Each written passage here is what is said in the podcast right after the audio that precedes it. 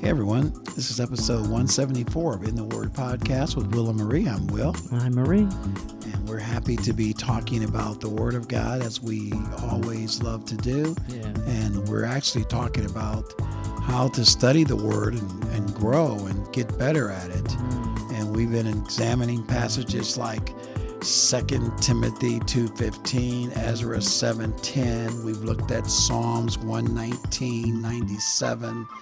We've looked at uh, other passages that uh, I think will help us grow in the uh, study of the Word. But I just wanted to, uh, if, if you will, Sister Marie, I wanted to go back and kind of deconstruct a little bit about what we read last time uh, in episode 173, I believe it was, about Ezra preparing his heart. And, and, and I love I love all the things that Ezra 7.10 says, but I think the part that just kind of ministers to me or jumps jumps off the pages is this this word in the King James version Ezra had prepared hmm.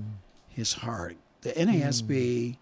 says set. I think the ESV says that too, but I like prepared. Prepared it, it to me I get the the imagery of Ezra bringing his mind in, as the saints used to say, draw your minds in. Because I was going to ask you, when you say prepare, what does that entail? How did he prepare? yeah, You know, yeah. but when you say set, then to me that's like a deliberate effort. He chose that he that that is what he was going to do. So I don't know. It, I, I, I agree. I think, and I think that's, I think that's the uh, heart and soul of this is the the preparing part. Yeah. You know, because I think that's what makes uh, the rest of it work. I think that's what makes the latter part of the verse, of verse ten, work so well when you think about uh, the preparation. And to me, the preparation, to me, that word means that he had his life in order, okay. that he was interested in coming to God with holy hands, a sanctified heart, Mm, that he had um, consecrated himself yeah. and made sure that as he studied the Word of God, that he had no unforgiveness in his life, that he had no unconfessed sins in his life, that he had no malice in his heart, you know, and that his his that he came to the Lord as as pure and as clean as he could be, so that he could be a vessel that God could teach, could use, could fill. Yeah. So I, I think I think the the the importance of the preparation was more about the quality of his heart uh, as opposed to the quantity of, of knowledge or information he was trying to to uh, obtain. Right. The quality of his heart, as I think, is is what God looks at. Yeah, at some part, at some point in his life, seems like um, he got a, uh, I won't say a vision like you see a vision. He got a mindset, or or he got a glimpse of who God was, Right. and right. he believed who God was, and as a result, when you when you really when you really believe that God is and that God exists, you know, he fell in love with that. Right. He wanted more of them. You know, he so he set his mind to really learn and study and know about this God that he was was um had come to love and start loving. Right. Yeah. Well, set. Well, set. But and there is a nice. There is a the reason I wanted to read both the KJV and the NASB because I think that there is some some value and some insight about the word set. Set, mhm. Right, because set s- suggests deliberate. Yeah. It suggests boundaries.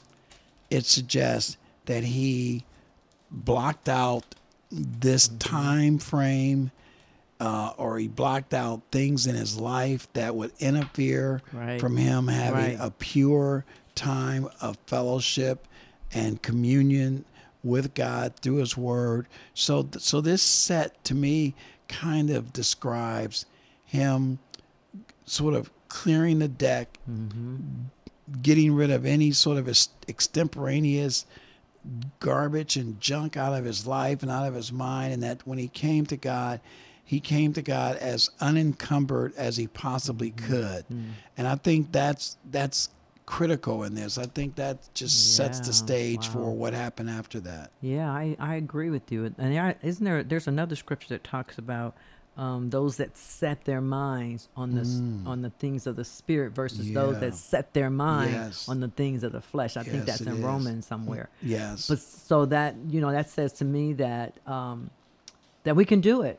right. That is something that we have to um, uh, be diligent and, and uh, about getting to that point, seeing God for who He is. As we read His Word, don't just read it as words, but let it sink in our hearts. Meditate on. Don't you know? You don't try to. You don't have to try to get through. You know a whole book, but take your time. Look up words.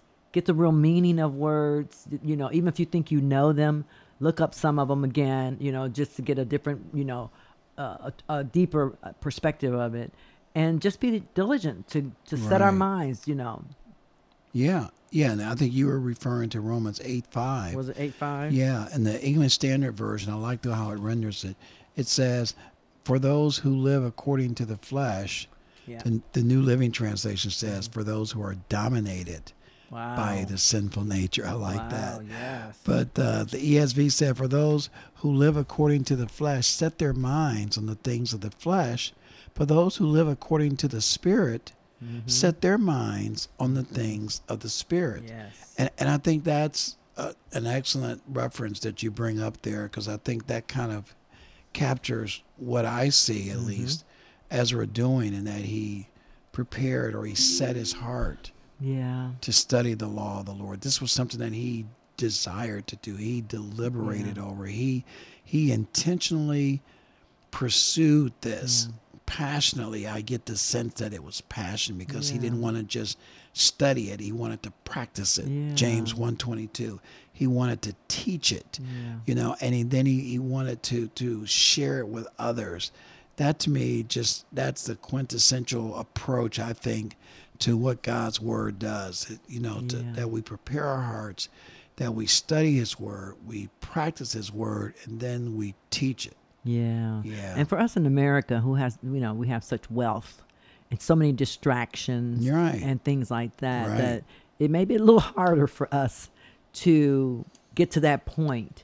even for those of us that don't have wealth, we still have distractions, you Yeah, know, even in our own little way. I mean, Yeah. television and the internet and Yeah. our phones and our devices and our Yeah. hobbies and our our our leisure time. I look our- at my phone sometime, I'm like, there was a time I didn't even have one of these things, and now I'm carrying it everywhere I go. It's in my pocket. So Right. sometimes I will just leave it in the bedroom just not to have, you know, be attached to it. right because I do want to make time. I want not make time for God. I don't like that phrase of Right. making time for I know God. what you mean. But I want to deliberately choose every Right. day Right. and not put God on the shelf like, okay, once a week I'll be with you, God, or spend time with you. No, God is our lifeblood. God is God is the one that's sustaining us and keeping us alive and blessing us to eat.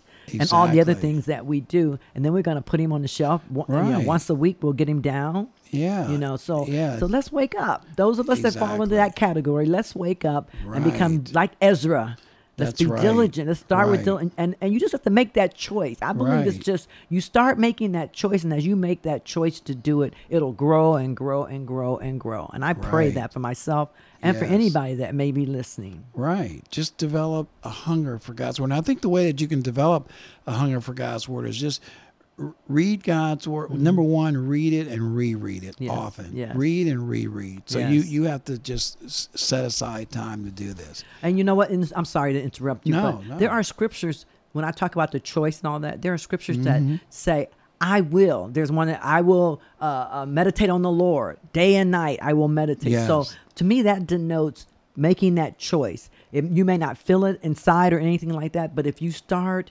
choosing, I will do this. I will worship the Lord. I will love the Lord. I will walk Right. worthy of the Lord. I will. I will be diligent.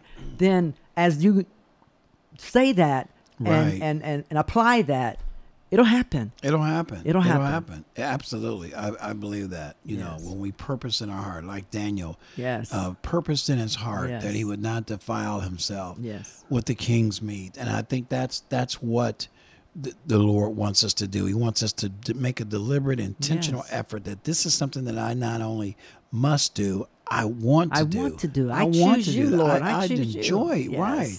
I enjoy this time. So I say read and reread this word. Yes. Number two, just take your time and read slowly. It. Yes. Do it word by word. Don't get caught up in volume and trying to get through a chapter or a Right. segment or a passage Right. or a book. Don't worry about setting some schedule or some arbitrary timeline that you want to Right. uh, utilize to get to a certain destination. That's not the important. That's not the purpose of reading God's word, nor is it the important thing. The important thing is for God to speak to your heart Exactly. to him to talk back to you and to Yes. instruct you and to lead you and to guide you into all truth. Yes. And also, I, I, I think as a third uh, recommendation or tip is to let's use more of our senses.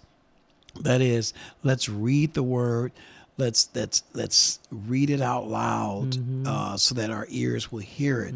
Let's let's read it and touch the paper. I, I, I love reading the word. I have electronic devices, but there's just nothing like picking up my Bible, Bible, and that yes, that yes. tactile response, Yes. that that that in that you know that interaction with the pages yes, moving yes. and turning and touching and having my fingers underline the words. I mean, that's recording. You know, my mind is essentially, you know, uh, subconsciously recording God's word and it's getting into my spirit. Yes, And I may yes. not know it then, but the Lord, through His word, He will bring that back to my remembrance when it's needed. Yes. So, Amen. Yes, yeah. Lord. Thank you, Lord. Lord, we just ask you to teach us your word. Let it stick into our hearts. Yes. May we, Lord, glorify you in our work and in our, our, our, our study time. And Lord, may you be edified in our lives by us giving you the glory, Lord. And, and may we may we be continually uh, consistent, Lord, in our time with you and our time in the Word, that it becomes a part of our life, that we learn to love it, that we learn to it. just crave it, Lord Jesus. Right. We honor you and we praise you and we thank you. In Jesus' name we pray. Yes, God. Amen. Amen. Amen. God bless you. We'll see you next time. Yes.